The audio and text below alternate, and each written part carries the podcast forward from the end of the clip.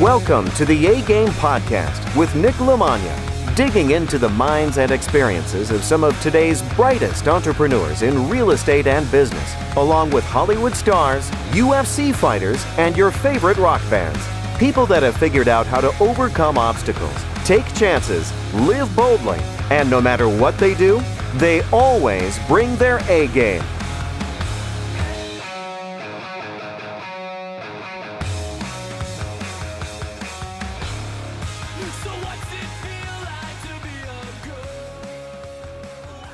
My guest today on the A Game podcast is Alex Camacho. He is a freaking powerhouse. I absolutely love this episode. His energy is insane. I've been a fan of his for a while. I met him at the BP Con. Uh, James Dainard introduced us, and I've been watching his social media game. I've listening to his podcast um, interviews that he's been on.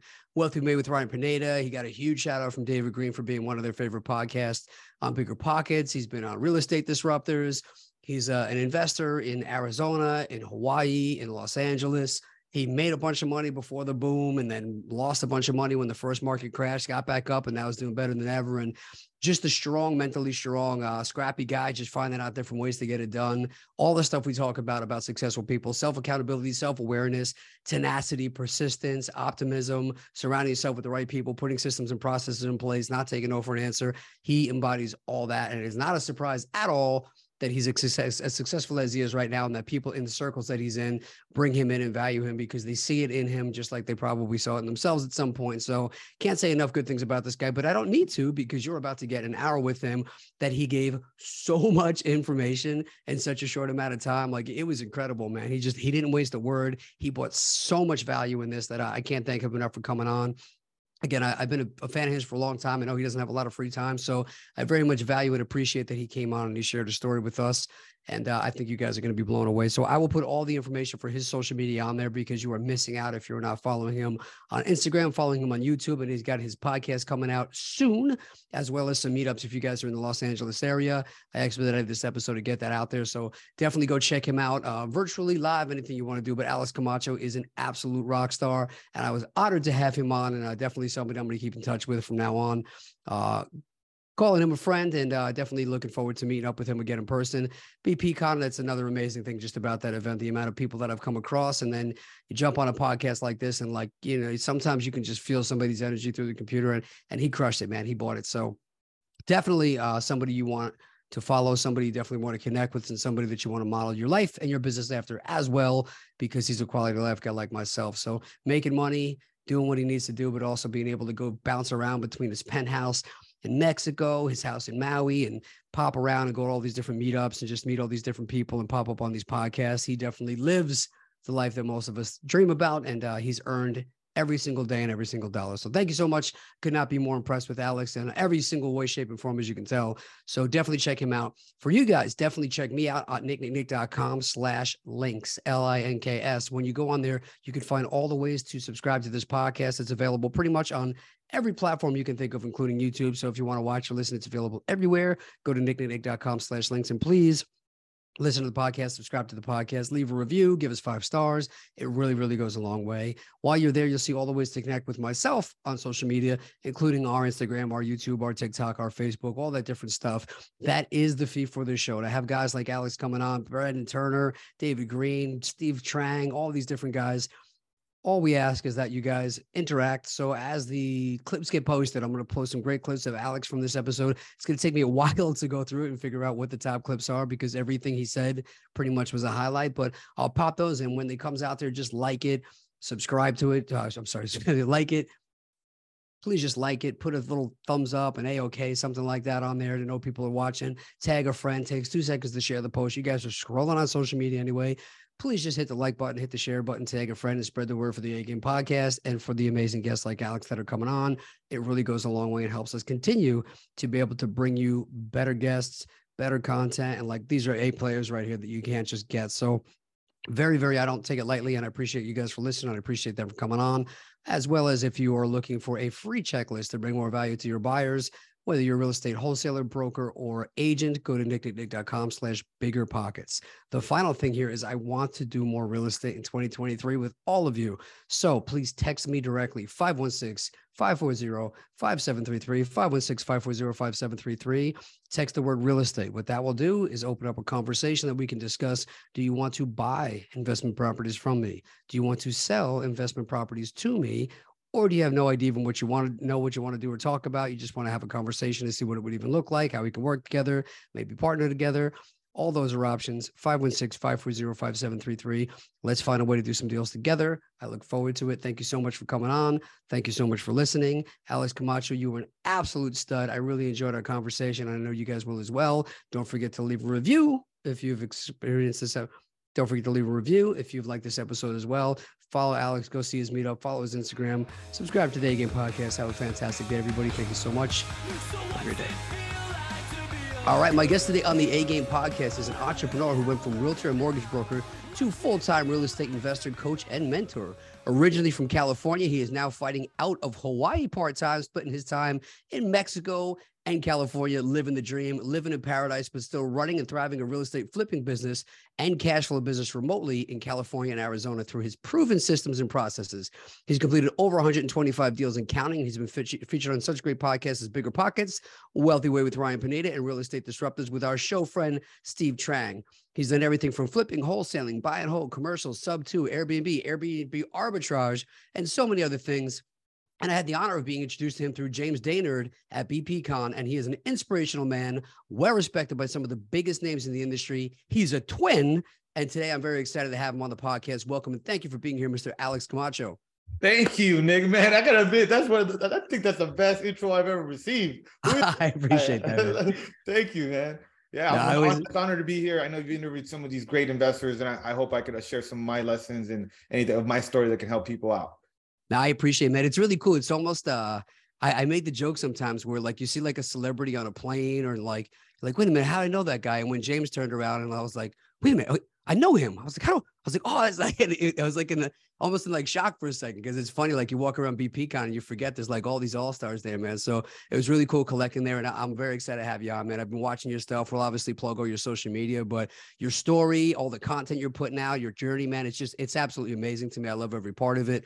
For people who might be living under a rock and not 100% know your story, can you give like a 30,000 foot view of your background? Yeah, of course, man. And there's plenty, plenty of people that I don't even know who I am. And it's even like Brandon Turner. I ask people like, you don't know who Brandon Turner is, or you don't know who these Ryan Pinedas is.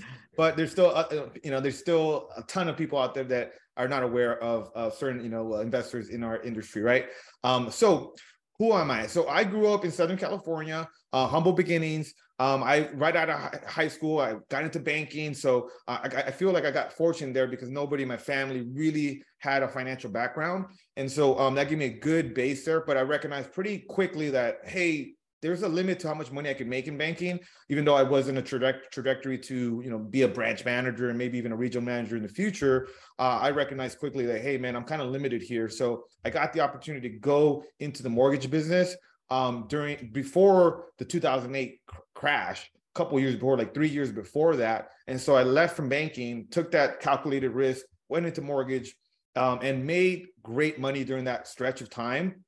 But I was young I didn't have a lot of mentors. Uh, and then the market crashed and completely turned on us. And I had a mortgage company with my twin brother, and it just ended up going south, man. I, I lost everything I had. Um, you know, I had couple hundred thousand dollars in the bank, lost it all. I had a couple properties, lost them because they were highly leveraged. And it was really painful because um, I, I, was here riding sky high. In a matter of years, I was back on my mama's couch. Um, and you know, I tell that as part of the story because um, you know I've always been ambitious, but I never expected that I was going to lose it all. I did think that hey, I can get this back, but I never thought it was going to take, you know, the amount of time it took to kind of get back onto the place where I feel like I was supposed to be. And so kind of climb my way back up. I became a real estate agent. And during that time of being an agent is really when I noticed that um, because it was a recession and there was a lot of short sales and there was a lot of foreclosures and including, you know, the, the properties that I had lost. So I'd been through being a borrower and going through foreclosure and losing my property. So I actually resonated more with the ugly side of the business during that time uh, when I became an agent and I was helping a bunch of people with short sales. But I recognized that the house flippers in LA were making a killing. I mean, these guys were making like a hundred grand a deal. Um, and you know, that's back when you know things were really rough. And I was like, man, I, I think I should be on that side of the equation. I'm working really hard, making 10 grand, they're making a hundred. Uh, how do I do what they're doing? But um, there was no bigger pockets or other podcasts at the mm-hmm. time. Um, I, so I went into did some property management. I went and did some Airbnb arbitrage. I, I went and did some back into like the mortgage business. But then the Airbnb arbitrage model helped me to have a little bit of you know, passive income, so, sort of, because we had a system. And then that allowed me to dedicate full time into real estate investing. So what I did in uh, back in 2017, the start of my real estate investor journey, is I went to go work for a real estate investor, a very successful one here in Southern California. He was fixing and flipping like 20, 30 houses a year. He was cherry picking the best, keeping those. And then um, he was just a savage negotiator and, and he knew what he was doing. And so I worked with him for a good year, got my first like dozen or 14 deals with him, but I wasn't getting paid very much, but I was learning a lot and then I got recruited by a bigger investment company that um, I mean they were huge. They were they were flipping like 200 houses a year in Southern California. They were set up kind of like a mini hedge fund. Learned a lot of processes, things there. Saved some more money. I was making better money with that company. And then about three and a half years ago, I had saved enough money in that two and a half years working for those companies that I went off and started my own real estate investment company, primarily focused on flipping. Uh, but people get this mistaken. I flip houses to make a lot of money to keep a lot of real estate. Um, so other people tend to do uh, like this passive income model, buying a couple of rentals and keep keep on doing that. I've always been motivated for this business for making these big checks. And I know that's maybe a little different than some other people, but um, I've been motivated by making millions of dollars, not by just, okay, let me get another $500 in passive income. That's great. And I do have that but I am more motivated by the big paychecks and all that. I just like to say that. Um, and also because a lot of people along my journey were like, oh, well, why don't you have more rentals? Blah, blah, blah. And I'm just like, hey, you don't know what really I'm working on. I'm mastering this because that's going to help me keep a lot more property because I saw it from the first guy that I worked for. So fast forward to today, um, I guess um, after I, the first year or so of working on my own, had my own company, went through some, a lot of learning pains, you know, training and hiring the wrong type of people. Um, and then I went to a coaching program a couple years ago um, with Ryan Pineda, and then that helped me kind of really just grow my leadership skills and some structure for my business. And then over the last two years, uh, you know, I've actually been able to grow my company. We're, we're doing, you know, that volume of 20 plus homes a year, although we've purchased less you know recently because of the changes with interest rates and all the stuff that we're seeing um, happen but um, i've been able to grow my remote team and two years ago i also got the opportunity to move to hawaii during the pandemic and mentor under Brandon Turner and live the island life. And I mean, what do you think I said, Nick? you know, right? You know the story. So I went there and then um, opened up that market after I began to do the remote flipping in LA. Uh, done some deals there. Um, and then about a year ago, I also started living part time in Guadalajara, Mexico, where my family is from. Um, I don't know if you've ever been down there to Mexico, but man, you get a lot for your dollar. It moves you know, really far. so I, I'm obsessed with like getting the best return on my investment. And that includes lifestyle for me. And so that's why I've been bouncing around, you know, and pretty much living in Mexico. In, I got a penthouse apartment that cost me next to nothing there. And then I got the house in Maui but recently because things have changed and it's just better for me to be in southern california now because my company's more based here i've transitioned to spending a lot more time in la and then um, through all that we've also begun to grow a, a, real estate community here in southern california called the deal makers. My instagram handle used to be real estate deal maker. And so i would jump into videos and say hey what's up my deal makers? Because who doesn't want to be a deal maker man? That's what we are, you know as investors. And so that kind of just stuck and I kind of coined the term a little bit. I mean, I, I, I didn't coin the term. I just the one that's been more relevant to real estate investing. And then we've built a community around it where we're having three, 400 people come out to our free meetups in Southern California. And we're providing an environment where people can really get educated, elevate their game in real estate investing. And it's more collaborative because, you know, as you know, this can be a very sharky business and where people want to keep industry secrets close to the vest. But people like you and I that are, you know, abundant mindset, we're out there sharing the information because we know the right people are going to take action with it. Man, so many awesome things to unpack there. Definitely shout out to Ryan Pineda, shout out to Brandon Turner, he's a friend of the show over there.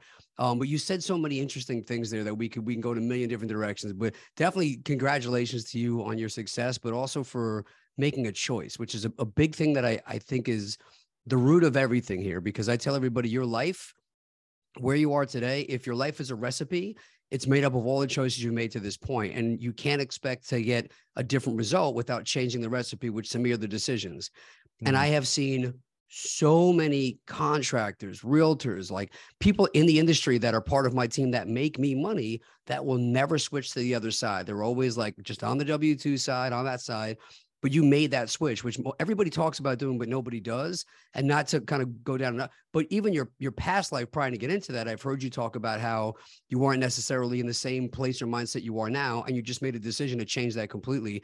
And that's a lot harder than it sounds. It's a really, really major deal. So I'd love to hear your thoughts behind like just how you got to that point. Like, what caused you to really make that decision? Because people talk about it, but they don't ever do it. And I feel like that's what separates the successful from the non-successful in life. Yeah, I Nick, I completely agree with you. I also see people in my network, whether they're friends that have seen me kind of elevate my life and business through this you know journey uh, that I expected to want to be involved or want to also do it, but they've just sat in you know on the sidelines and you know contractors that work with us and uh, you know people that just want to be employees and things like that. It just not everybody I guess wants to or is willing to you know do what it takes to be a successful investor because it does take a lot. So I'd say I decided because I just saw the upside to investing being much greater than all the other stuff. Like I know how to make money. If you hustle, you can make money.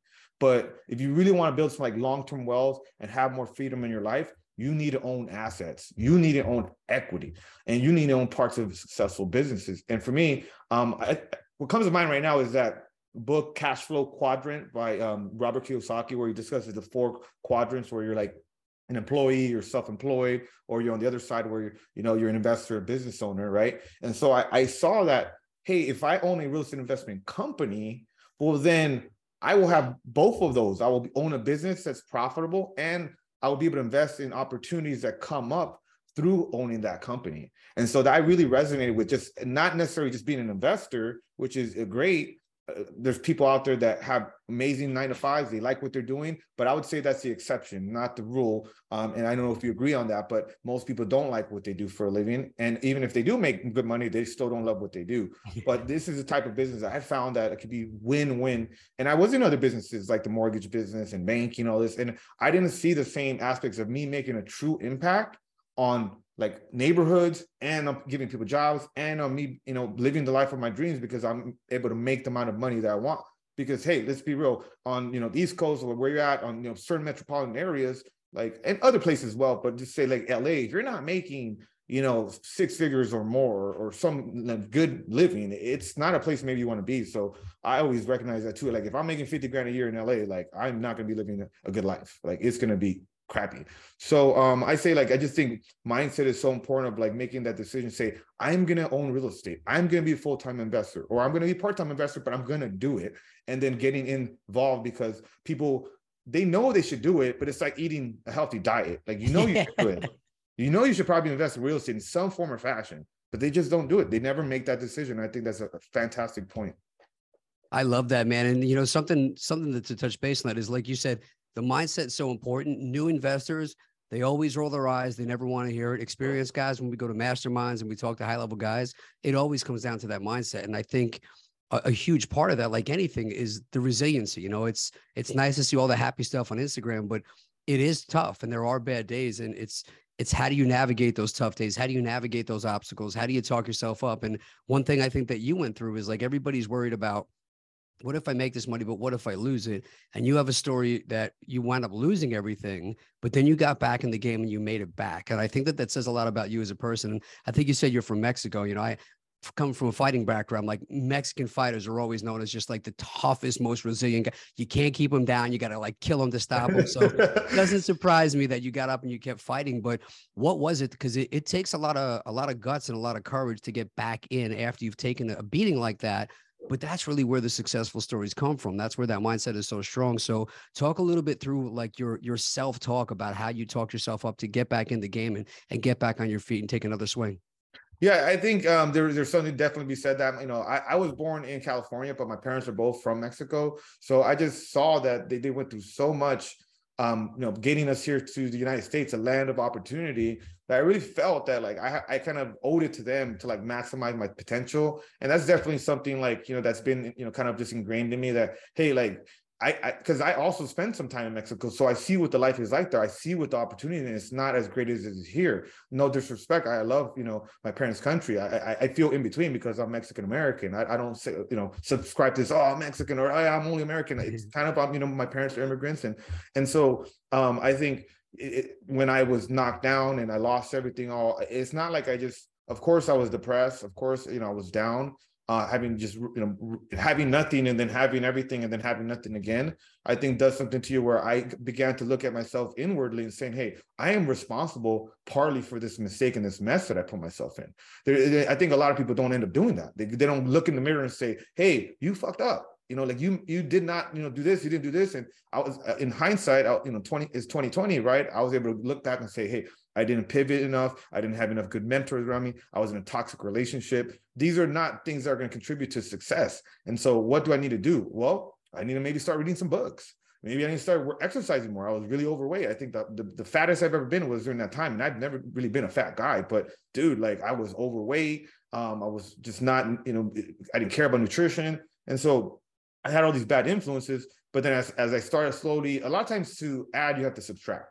And so I started like working on my habits. I started reading more books, and I just didn't give up on myself because I think that's easy for people just say, ah, all right, you know, whatever. It's easy to be a loser, as I've recently, you know, heard, and I know one of these motivational um, guys say that, and it really is because you just don't have to do anything really, just just live right um, but to grow and to make an impact and to you know be a better person you have to you know that has to be conscious decision and so i've like during my journey i've noticed like oh i'm always trying to reinvent myself or I'm trying to evolve or I'm trying to get a little bit better every day because look, I am not I was not born with, you know, huge physical talents. I'm not the tallest dude. I'm not the best looking dude. I'm not the smartest dude, but I know I have some things in my control, which is like what I do on a day-to-day basis, who I put myself around. And so I think these are these are the things that I focus on now, like making sure that I have rock solid people around me, teammates, friends, you know, like you said, the masterminds, like this investor life is a mindset because above all else, you're investing into relationships, you're investing into yourself, you're investing into deals, you're investing into business. And these things are constant. So it's not like you just invest in one deal one time. Well, that deal's gonna, it's gonna, you gotta have continue to manage that asset, just like you gotta continue to manage your mindset. And, and so I, I think that's, uh, I'm big on that, just making sure that I'm putting myself in an environment that is it conduces to me being successful because otherwise I'll just go back to bad habits. I used to smoke way too much weed. I used to drink too much. I used to, you know, womanize way too much. So I really try to try to get those things into, uh, you know, like really just under control and then focus on the things that really are going to make me the best version of myself and also help the people that have chosen to follow me and work with me. That's awesome, man. I, I don't think it's an accident that you have good self-awareness, good self-discipline, and then good self accountability because those two three things if you know everybody knows like you said like to eat a better diet but they don't have the discipline to do that and they but well it's because of this it's because of that circumstance. So it's not a surprise when i hear guys like you say that stuff that you are where you are today because that, that that's what it takes man. It's it comes down to those three basics. Yeah yeah exactly. And this year has been more you know this last six months because of the rapid market change i've also had to do some similar of just like looking inward like what's working what's not um you know what what is not sustainable? What what are things i, I got to make some i had to fire somebody last week. Um, i'm probably going to have to fire another person next next week. It's not because you know i want to or it's, it's just because they're not hitting their numbers and not stepping up rising to the occasion. Um, i'm also going to reduce some other expenses that i don't really need but i'm also going back a lot more into the acquisitions role that I've kind of been removed out of my company because that is one of my best skills. Like I'm a master deal maker. And so like I have to show my team this is how we make deals happen because we haven't been doing enough deals over the last six months. And reducing expenses is only one part of the equation. We have to make more money now too. So like I'm having to be more involved in certain parts of my company that I wasn't before. But you have to do, you know, as a CEO or as an owner of a company, like your number one responsibility is make sure that you're successful, that your company is successful. And you know, sometimes that's going to take sacrifices. And you're going to sacrifice in one way or another in your journey as an investor, no matter what. It's just where those sacrifices are. If you have been kicking yourself that you didn't start investing in real estate soon, whether you're beginner, intermediate, or advanced, any way you're looking to get on a residential, commercial, land development, wholesaling, fix and flips, whatever it is, let's find a way to get you involved in some projects, get you some properties, whether you want to sell some properties to me, whether you want to buy some properties from me, whether residential, fix and flip, cash flow, multifamily, whatever it is you're looking for, let's figure out a way to get you involved or find a way for us to partner up on some deals. Or you can just reach out to me on any of my social media channels. If you go on www.nicknick.com slash links, you'll see all the different ways to connect with me and figure out how we can start to work together, make it happen. Everybody that invests in real estate always just says they wish they did it sooner. Best time to start is today. Well said, man. And you brought up an interesting point. So with the changing market and pivoting market, you coming from a mortgage background, literally watching the whole market literally crash and burn.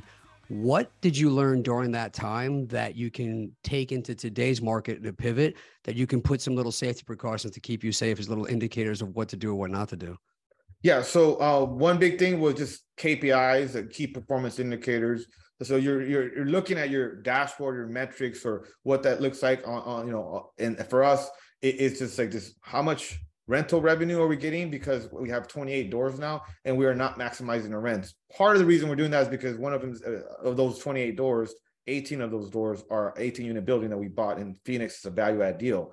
But instead of like trying to rehab these 10 units at once i'm like well why don't we get these four or five that are almost on the finish line and, and ready to be rented and get those done and stop trying to like you know get everything done at once. So you know we've really examined um, our rental portfolio and saying, hey, where can we reduce expenses? Where can we make sure we're getting the maximum amount of rent possible? You know, I own a property, um, you know, three properties in Hawaii, and and it's a different market as far as rental income because Airbnb is not allowed. So we have to find other ways, creative ways to make sure that we're we're generating income from those because they are kind of higher purchase prices. Although they have a lot of equity and there's a, it's a different market. There's a lot more upside potential when it comes to appreciation uh, you know that we don't bank on appreciation. Well, it's, it's helpful, but it's not something we bank on. So I'm just really just going really granular on my whole portfolio on a month to month basis and seeing like where we can you know maximize more of the rents.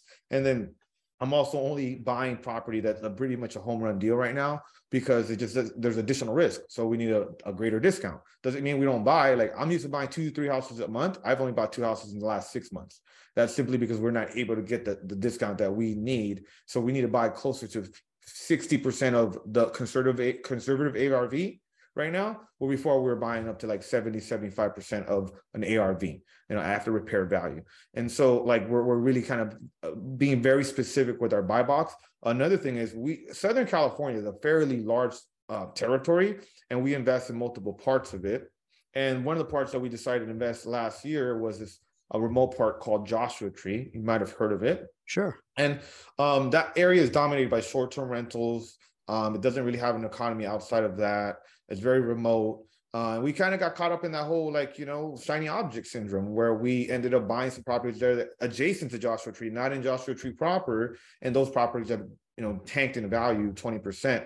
Um, and it's also been much harder for us to rehab them because they're remote. So I was influenced by my team to get these deals when really I, that wasn't really in our buy box. So obviously we're going to take a little bit of loss on some of those properties. We're going to reset uh, and we're going to get those off the books. Uh, they're in escrow right now and, and stuff. We're going to lose, you know, not the end of the world. We're going to lose, I think, 15,000 on one and maybe 10 on the other. We made a whole lot of money on the other properties we did there uh, in Joshua Tree, but the ones that we bought adjacent didn't work out. So we're going to get those sold, get our private lenders paid off. It'll be all good. We'll learn our lessons and we'll just stick to our more specific buy box that we've seen that are that entry level cosmetic rehab in Southern California. I know that you, you're familiar with Southern California, but oh, yeah. Lancaster, like the, you know, uh, northern part of LA County, which is like the desert part, now where all the cool kids are, you know, cool, kids are in Santa Monica and Hollywood and, and certain parts of, you know, Beverly Hills and all these cool parts. Well, most people don't move to Southern California to live in Palmdale, Lancaster, for those that don't know. Um, but we've noticed that the prices are less expensive there. We're buying houses for less than $250,000, entry level homes. We're using less cash. The homes were built newer, so there's less of a rehab. And guess what? There's less competition there because most people don't really want to go out that way. If you're in Southern California, you want to be other parts. So we've all these things combined is us paying attention to what has worked in our business so we can continue to double down on that. And then um, also social media has worked very well because it attracts talented people, attracts money, attracts deals. And so I double down on it because I've seen that it's an impact on our business. It's very positive and it's something that I can continue to do and grow, that it's really tangible and intangible. We're growing a brand, but then also we're you know, attracting all these amazing opportunities to us as well. So we, we double down on that. And then the event that we're doing with the, with the meetup, doing, you know, also that we're hosting, we're really proud of that. So we continue to double down on that. And I mean, that's what the, all the, I mean, pretty much the th- things I could think of that we're making, you know, adjustments because, you know, like any anything in life and business, you have to make adjustments.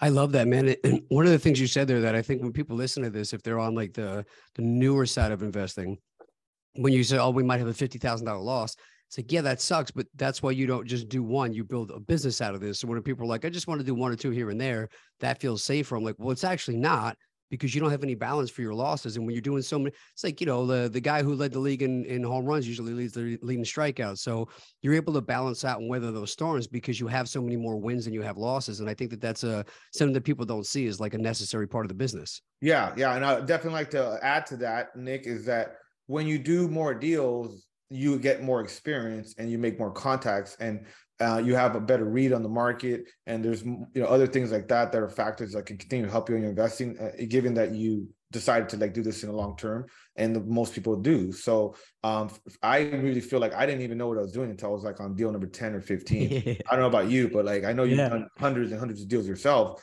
but i really didn't feel like i knew what i was doing until like a dozen or so deals at least.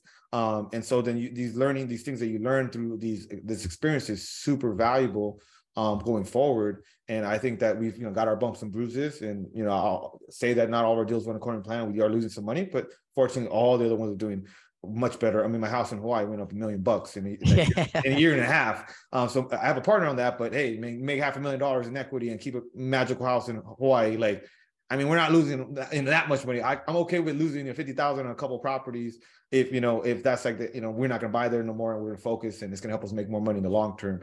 Um, so yeah. It, yeah, doesn't. It, it, hurts. It hurts nonetheless. Don't get me wrong, but it's part of the game. It's bad. It's part of business, man. That there, there is that every successful story has those ups and downs. And you know, a, a couple other things here is talking about how you live in one place and invest in another.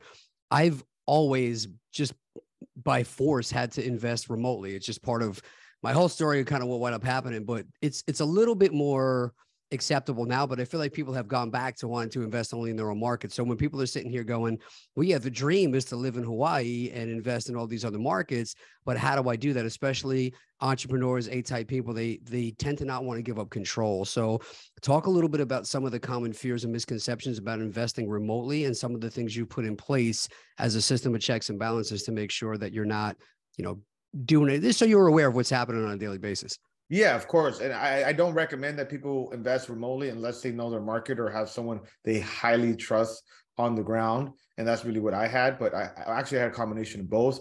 But um, I think everybody will agree that COVID sped up this idea of being on Zoom and and doing stuff more remotely. Although you there's nothing like spending face to face time with people that you do business with. Um, I think all everybody knows that the, the world has evolved and we can't all do that, right? And so I kind of adopted that because I, I recognize similar to 2008, like I got to change. I would rather be with my crew in the trenches, looking at deals and all that. But if I'm living in Hawaii, I can't do that. And then I, I don't get an opportunity to, to be close to a Brandon Turner or somebody like that of that caliber or live in a magical place like Hawaii without, you know, making some sacrifices. And then, you know, on paper, it looked like an easy decision. But I mean, I already had a pretty cool life in LA and, and I never remote flipped ever. I didn't expect to. But with COVID, with me selling my house, I became single around that time, so that it was it was like I didn't have like that relationship I had to stay in. I, I kind of had the freedom to move around, and so I decided to move. But one of the first things that I did was I searched out somebody that could replace me in acquisitions. Although that's my jam, and I love acquisitions and finding deals. Uh, I knew that I wasn't going to be able to do the same amount of deals if I was not physically there in LA. So I found someone. Now, now, granted, remember I had already done at that point. I think probably close to 100 deals total before I even left. So I already knew and had I grew up in LA, so I know the area. So I found the right person helping acquisitions with me that I trusted, I knew for some time, and I groomed them before I left. And then I also, you know, um, through this mentorship, realized that I had to focus on building systems and processes that will allow me to duplicate myself by my, me not physically being there. And that took months and months. And it was like almost taking that step back to take one step forward because um like you said earlier like i like to have control i want to be you know in the mix and everything but um if i physically can't kind of look at the house and you know what's what's the point there right so um, brandon told me that hey you got to focus on making sure your company is successful and and it's, it's it's working without you being physically there before you start trying to do some deal making here in hawaii because I was itching. It took me day one. I'm already like, let's do some deals here in Hawaii. This is awesome because it's a very unique market.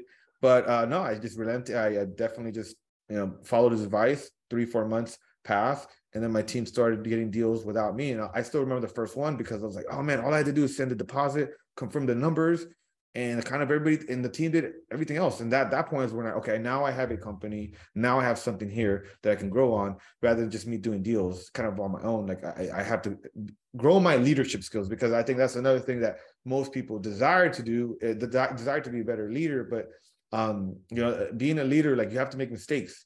You have to, you know, it, you know, go out there and and grow if it's not natural to you because for me it wasn't. I was like i'm not i'm a hustler i'm a deal maker but i am not like a natural like born leader either. And i think there's some people out there that are a little bit more prone to that or maybe they get the influence from their folks.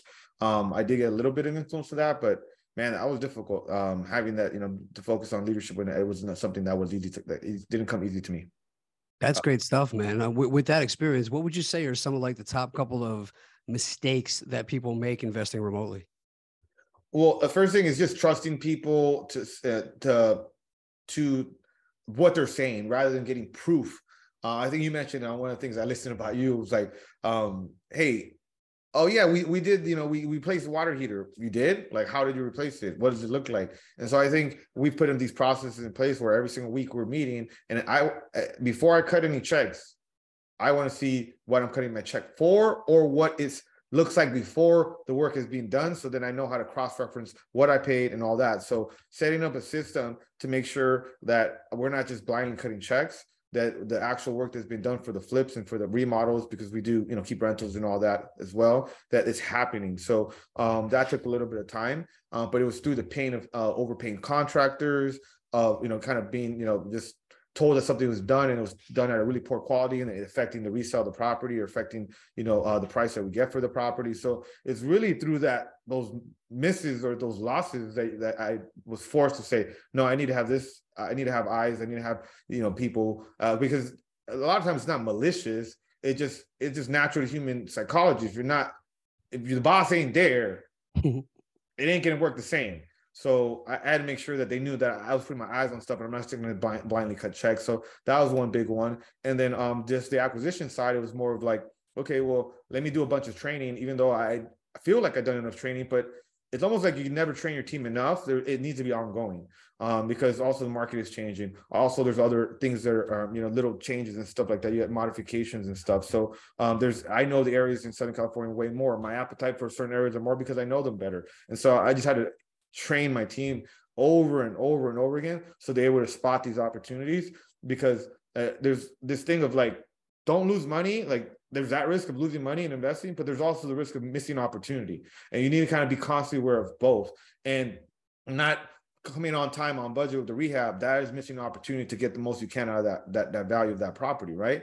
Um, not knowing an area well enough to strike on a deal that actually could make us a lot of money that's missing opportunity right? Um, losing money to a contractor because we out negotiated that's not enough training for me. So like these are all the things that i kind of been working on more and more and more just to make sure that you know we're not you know you know losing money or we're not missing opportunity. That's awesome stuff man. And i agree it's funny because people they I, I, tell everybody when you do some sort of contact sport, whether it's baseball, uh, baseball, football, hockey, MMA, boxing, when a guy gets knocked out and he wakes up, the first thing he says is, "What happened?"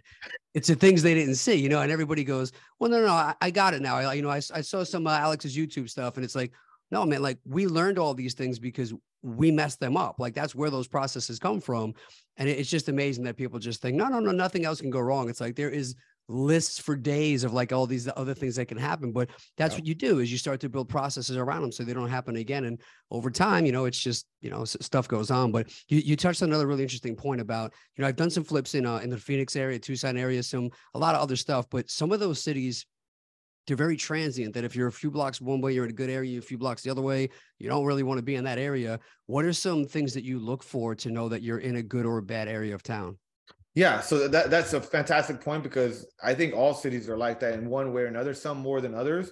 Uh, because South LA is like that, in certain parts of, of SoCal that we do deals is also very much that way. Um, especially when areas when you're dealing with entry level type of housing, you know, worker force, force housing, uh, it could be in rough areas, and you know we want to stay away from war zones, you know, areas that are super rough. But then there's also these gems, you know, um, that are there, right? Um, diamonds in the rough. So um, what I look for is a read from like local people, um, or if not, I know the areas. So, for example, in Phoenix, uh, when we bought that 18 unit building, I leaned on heavily my network that I have in Phoenix and or and or I cultivated and developed more people out there so I could ask people and help me vet that deal and ask people for contractor referrals and ask people what they think you know rents are going to be independent of whatever the uh, the you know the wholesaler that, that was wholesaling us that deal was sending sending us the, the opportunity. So I think you have to do the extra work to vet certain areas because on paper certain deals can look really good, but if you don't actually know it or have somebody again that you trust highly that knows the area give you advice on that then you could really miss something and buy a, a, bad deal or buy in a rough area and then get a lot of surprises um costly surprises. So um i think uh i say the best advice is just make sure that you're cultivating relationships um in areas that you plan on investing in um you know that just have alignment you know i mean like people that um fortunately with my social media it's been helpful because whenever i go to phoenix to go look at the project like i'm meeting people i'm going to local meetups like I, i'm sitting in the back of the room like even though i have my little you know reach or uh you know call it micro celebrity in a very specific uh, industry i just try to have you know self-awareness as you said earlier um, I'm still in the back room, like I, am just trying to learn the market and what are you up to? What's working for you guys?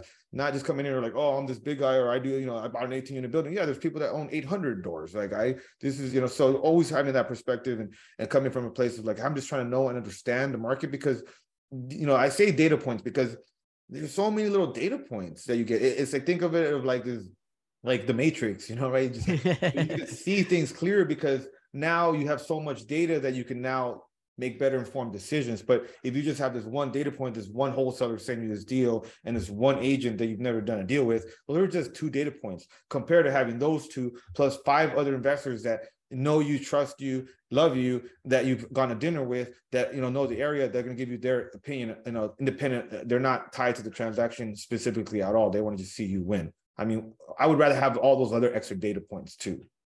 That's such good info, man. I agree. We're, we're in such an amazing age of information that when you know which stuff to kind of filter out that it's irrelevant and really focus on the stuff there, it's it's going to tell you the story. So I love that you said that. And so you also mentioned if you get something from a wholesaler, I'd love to hear a little bit about like today. I know it's probably shifts as market shift, but what is what are some of your main uh, strategies for acquisitions right now? Yeah, so the first one I say the, the one that's always been amazing for us has been MLS. Um, and I, I like to kind of have I, I like to explain to people that in every major metropolitan market, I believe there's a lot of opportunities at MLS. I've proven it because out of my 130, 40 deals now at this point over the last five and a half years, I've sourced half of those from the MLS in you know LA, Southern California. And of those, a lot of them were because the agent was able to do dual agency and represent me as a buyer and represent the, the listing agent. I know not in every market you're allowed to do that, but regardless, there's think of it this way on MLS, I see that there's a lot of mispricing opportunities. And what I mean by that is like, say you're this agent and you're used to selling in a you know this price point, you're used to selling five, six, seven, eight hundred thousand dollar houses, and then you, in one part of town, nice part of town, and then you end up getting this listing from a referral of yours that trusts you a lot that just say, hey, just sell this property for me in the shitty part of town at two hundred thousand dollars, right? It's like they're trying to sell that property ASAP. They don't even like you think they're gonna go beyond you know they're going to be just listing the property and marketing i know they're going to hey fix her up in this area sell it. So you end up getting these opportunities if you source mls enough.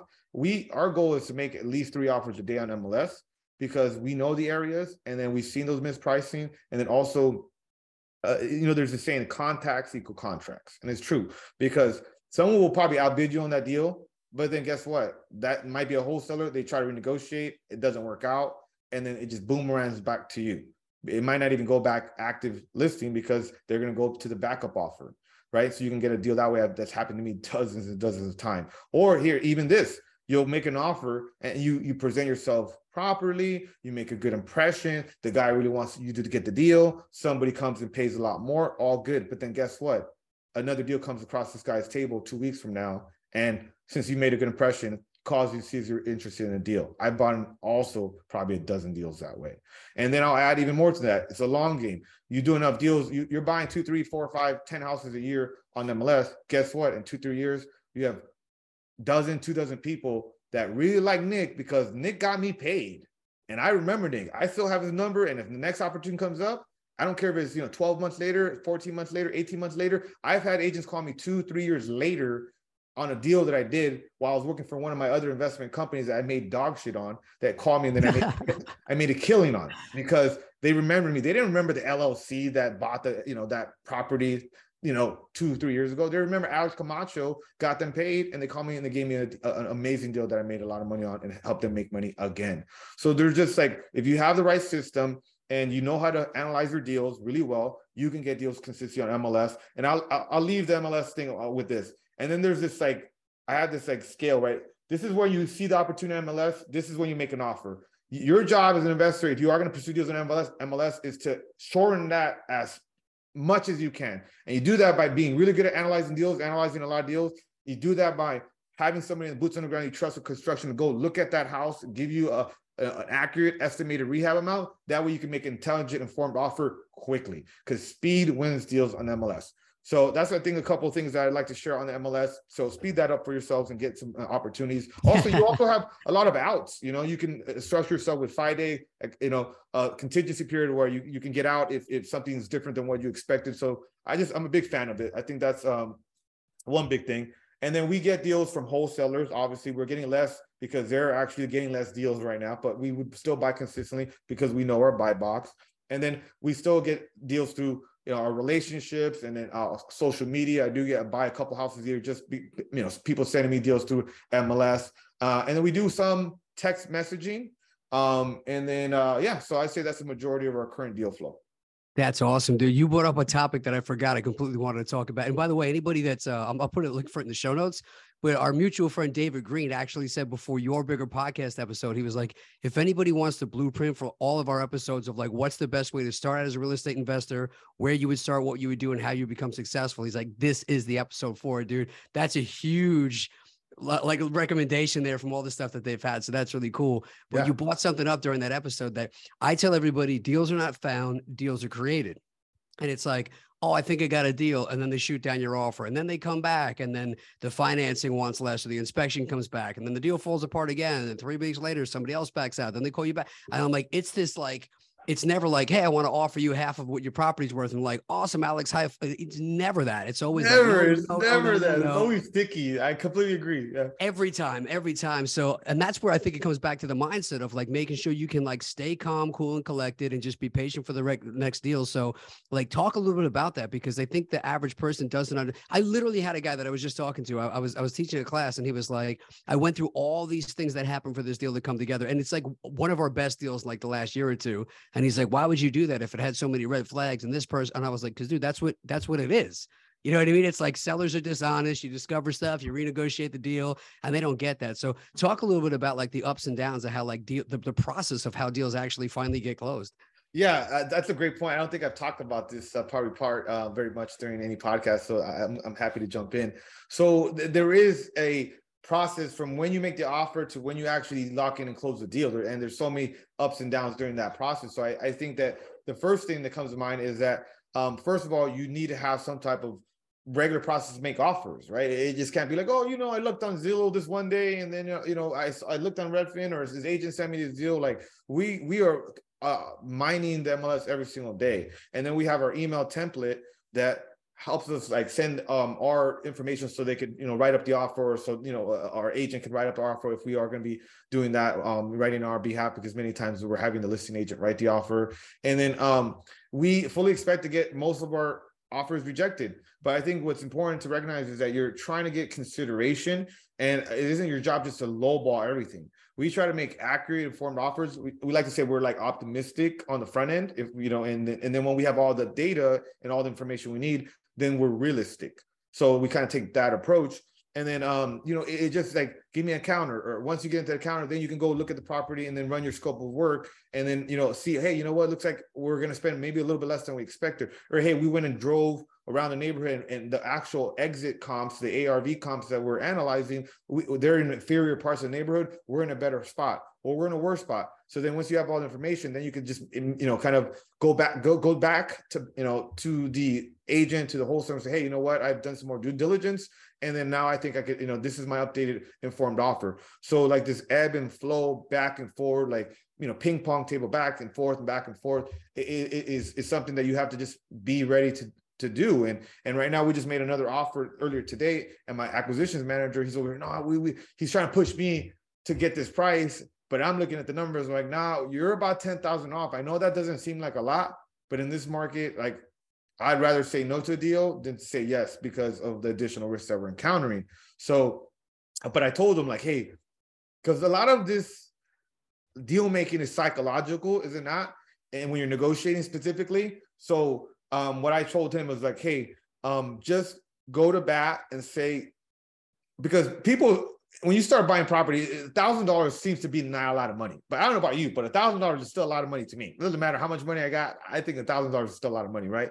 So if we're gonna come up in price three thousand bucks, then I want them to know that like, hey, we on good faith and we want this deal. We're coming up three thousand dollars more than really we really want to pay for this property, but we really want this deal. And so it's really in how you frame, you know, your offer oftentimes too, that people could see it for really what it is. Like, hey man, like this is a cash offer. Um, I know you want us to come up to 80. I I already I'm already spending 13,000 more. I'm making an offer 13,000 more than I wanted to because I do see there's some value here, but I'm not going to just buy a bad deal either. This needs to make financial sense. And so a lot of it is how you present it. And so he's going to go out to present the offer because I, I've witnessed a lot of investors that have money and they're just like making offers and they could be rude. They could be like, oh, I'm, I'm the guy, you know, and then, you know, they just rub people the wrong way. And that could be sellers, that could be wholesalers, that could be agents and you think that that counterparty that's going to help get your offer accepted or considered is going to go to bat for you if you're a dick or if you're somebody that's not like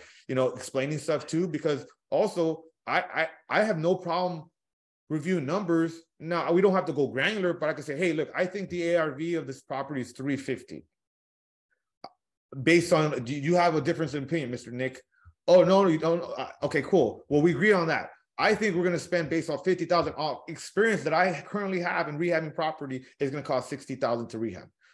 I mean, and see, the thing is most agents, most uh, uh, wholesalers, most uh, property owners are not avid, uh, active investors. So they don't even really know the numbers that well. And so I have no problem having my team or when I'm in acquisitions explaining the numbers. I found a lot of success with that because then I'm like actually explaining why I'm offering what I'm offering. And then if they have any problem with it, they can see what it is. Now it's not my fault that you took an overpriced listing or you talk you're talking to somebody who wants to sell the property that's not that motivated. So they're, they're trying to list their property for something that would be stupid for me to pay. That's not my fault. I'm just telling you what it would, you know, what my offer is and why it's that. I don't have to have that conversation with every seller, but I don't want ever my team or I I've never been afraid of explaining numbers because again, most of the people on the other side of that coin don't really know the numbers that well on investing as well as we do, and so they, they assume that we're just lowballing or we're just trying to ask for this home run deal. Um, just just that you know we'd be stupid not to take, but they'd be stupid to take. That's not the case, and and so those conversations tend to go a lot further. And again, make a great impression. like, oh man, this person knows what he's doing. I should probably at least present this, you know, to the seller and see what he says. Dude, that's such great information. I agree with that a thousand percent. that that's the reality of it that people don't see. They only see the end results. So working that deal, working it day to day is awesome, man. And uh, I know we're getting a little bit tight on time here. One more thing I wanted to touch on before I let you go is you talked about ongoing support with your team and training them, and especially getting a little bit more uh, rolling up your sleeves and getting a little dirty with them now. What do your processes look like for onboarding and then ongoing communication, daily, weekly, hourly? Like, how what kind of tools, Slack, Zooms, like what do you do to really keep in touch with your team on a daily or weekly basis? Yeah, so I have a, a, a pretty robust calendar. Um, I, I, use Google Calendar, so we have uh, like four or five set meetings for the week. I tend to like my meetings to be in midday or later because I have the most energy in the morning. So that's when I'm doing, you know, my you know the actual prospecting for like for deals, or if I'm you know approving deals, or if I'm working on the money making earning producing activities in the morning time, uh, filming social media. I mean, because if I'm bombarded by all this logical stuff and then I got to just film this mm-hmm. creative salesy video like at 3, 4 p.m., it just doesn't come out as good. Um, so then like I try to just fit all the stuff in the morning time. And then we have like uh, acquisitions meeting the beginning of the week where me and all the acquisitions team just huddle, look at any hot opportunities, look at the market, do any type of training we need to do. Uh, we have a um, weekly event planning meeting because we host these events. So we need to kind of figure out the logistics, figure out like what we're gonna do to promote it, figure out you know all these little details on that. So we do that. Um, so we have these several meetings um, you know, along the week that just keep us. It's on Zoom. Everybody kind of you know that you know some are required, and then uh, others are just like uh, some. Most of them are required for the people that are affected in that department, And then I also have a, you follow traction in the kind of the EOS model. Absolutely. very, uh, so if you guys haven't heard of that, it's, it's, an amazing book called Traction by Gino Wickman. It, it, the, the, the entrepreneur business model in there matches very well with wholesaling and real estate you know, investment. So we use that kind of model of just having that all hands on deck, all team meeting on, on Tuesday, and which um, we don't do on Monday because we found that so much work happens on Monday. We just prefer to have that on Tuesday so that we're not we're just caught up in meetings all day Monday and we don't get any work done. So we do that on Tuesday, and that kind of sets some marching orders for the week where everybody kind of knows what they need to do, what the priorities are, including they see what I need to do. And when they see a list of you know 15 things that the CEO, you know, Alex and, and the, the, leader needs to do, and they see a list of like five things they have to do. It's like, what do you think that they think? Like, like the boss is like busy. I am. I need to get my stuff done, and so um, and and, and then we start with like good news and uh, you know wins from last week as well. So I can send you that structure too, and you you check it out. And I also have people sometimes that want to work with us or want to let or that lend us money that could you know, pop in. It's open kind of to those people. And so I'd say that that's one big one. Just having a calendar of weekly meetings um, that enable us to kind of do what we do. We use Slack, so we are on that as far as communication tools. And then we do use WhatsApp a lot uh, because most a lot of my team is international or just not here in the states as far as a virtual team, and so we're on several groups there. And then um yeah, so I, would say those are the kind of the main systems that we use to kind of just uh, stay on on track with everything. That's awesome, man. Dude, you've given so much information in such a short amount of time, dude. That was that was really awesome. So I feel like this is one people are gonna have to replay multiple times. But you know, before I let you go, I know you got a lot of stuff going on. We do have a lot of listeners that are on the West Coast, kind of all over the place. Talk some of the stuff you have coming up currently, some of the things you got going on in the future, your social media, your meetups, like anywhere people can find you, any stuff you want to talk about that you have going on. Yeah, thank you. I appreciate it, Nick. So first, I'll say uh, my Instagram is Alex Camacho TV. Uh, that's C A M A C H O. Um, so that's one of my main platforms that I use to kind of just provide value. Um, I am also working heavily on my YouTube channel. We did this um, weekly free investor meetup slash um, you know guest uh, speaker series on, on Zoom for literally two years straight, like every Wednesday. We recently stopped it because we're going to be launching uh, uh the Dealmakers podcast and um, in, in the next quarter or so. So if people want to go back and watch, I mean, this is free game. I give away my free flip calculator on there. We've reviewed deals on there. We've you know interviewed people, but just a lot of free game on that. So if they want to go to my YouTube channel and kind of geek out on that, I encourage that because I think it's really good stuff there. And then um, we do host um, a regular uh, in-person meetup in Los Angeles. So check out. I mean, you just need to follow my IG for that. Um, and then we're having a a deal maker summit, which is a paid event, but it's only like a hundred bucks. It's not to make money. It's just we want to kind of weed out people that are maybe are not taking action yet and want a little bit more high high level. That'll be uh, J- January 28th in downtown Los Angeles. So if anybody's in Southern California, they want to come check it out. Uh, we have an all-star lineup. It's a Saturday. It's an all-day event.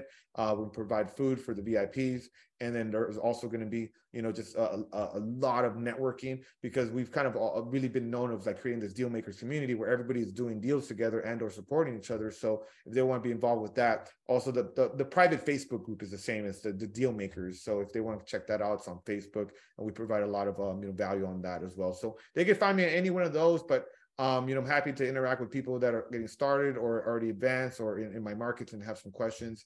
I'm an open book. You know, real estate investing has helped me create the life of my dreams, and I just would like to help other people kind of do the same.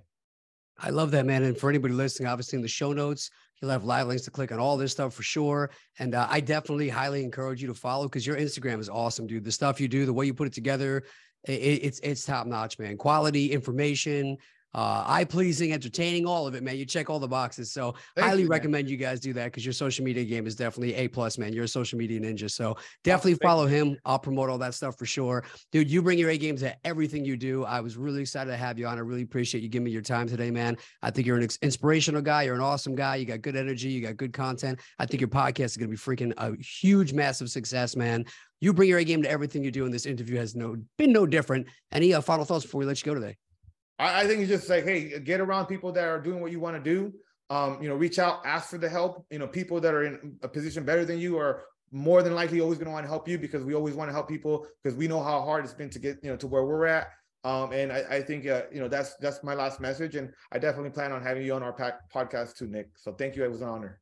I'd be honored, man. Anytime. Thank you so much for coming on this podcast today and doing such an awesome job. Alex Camacho, ladies and gentlemen, have a great day.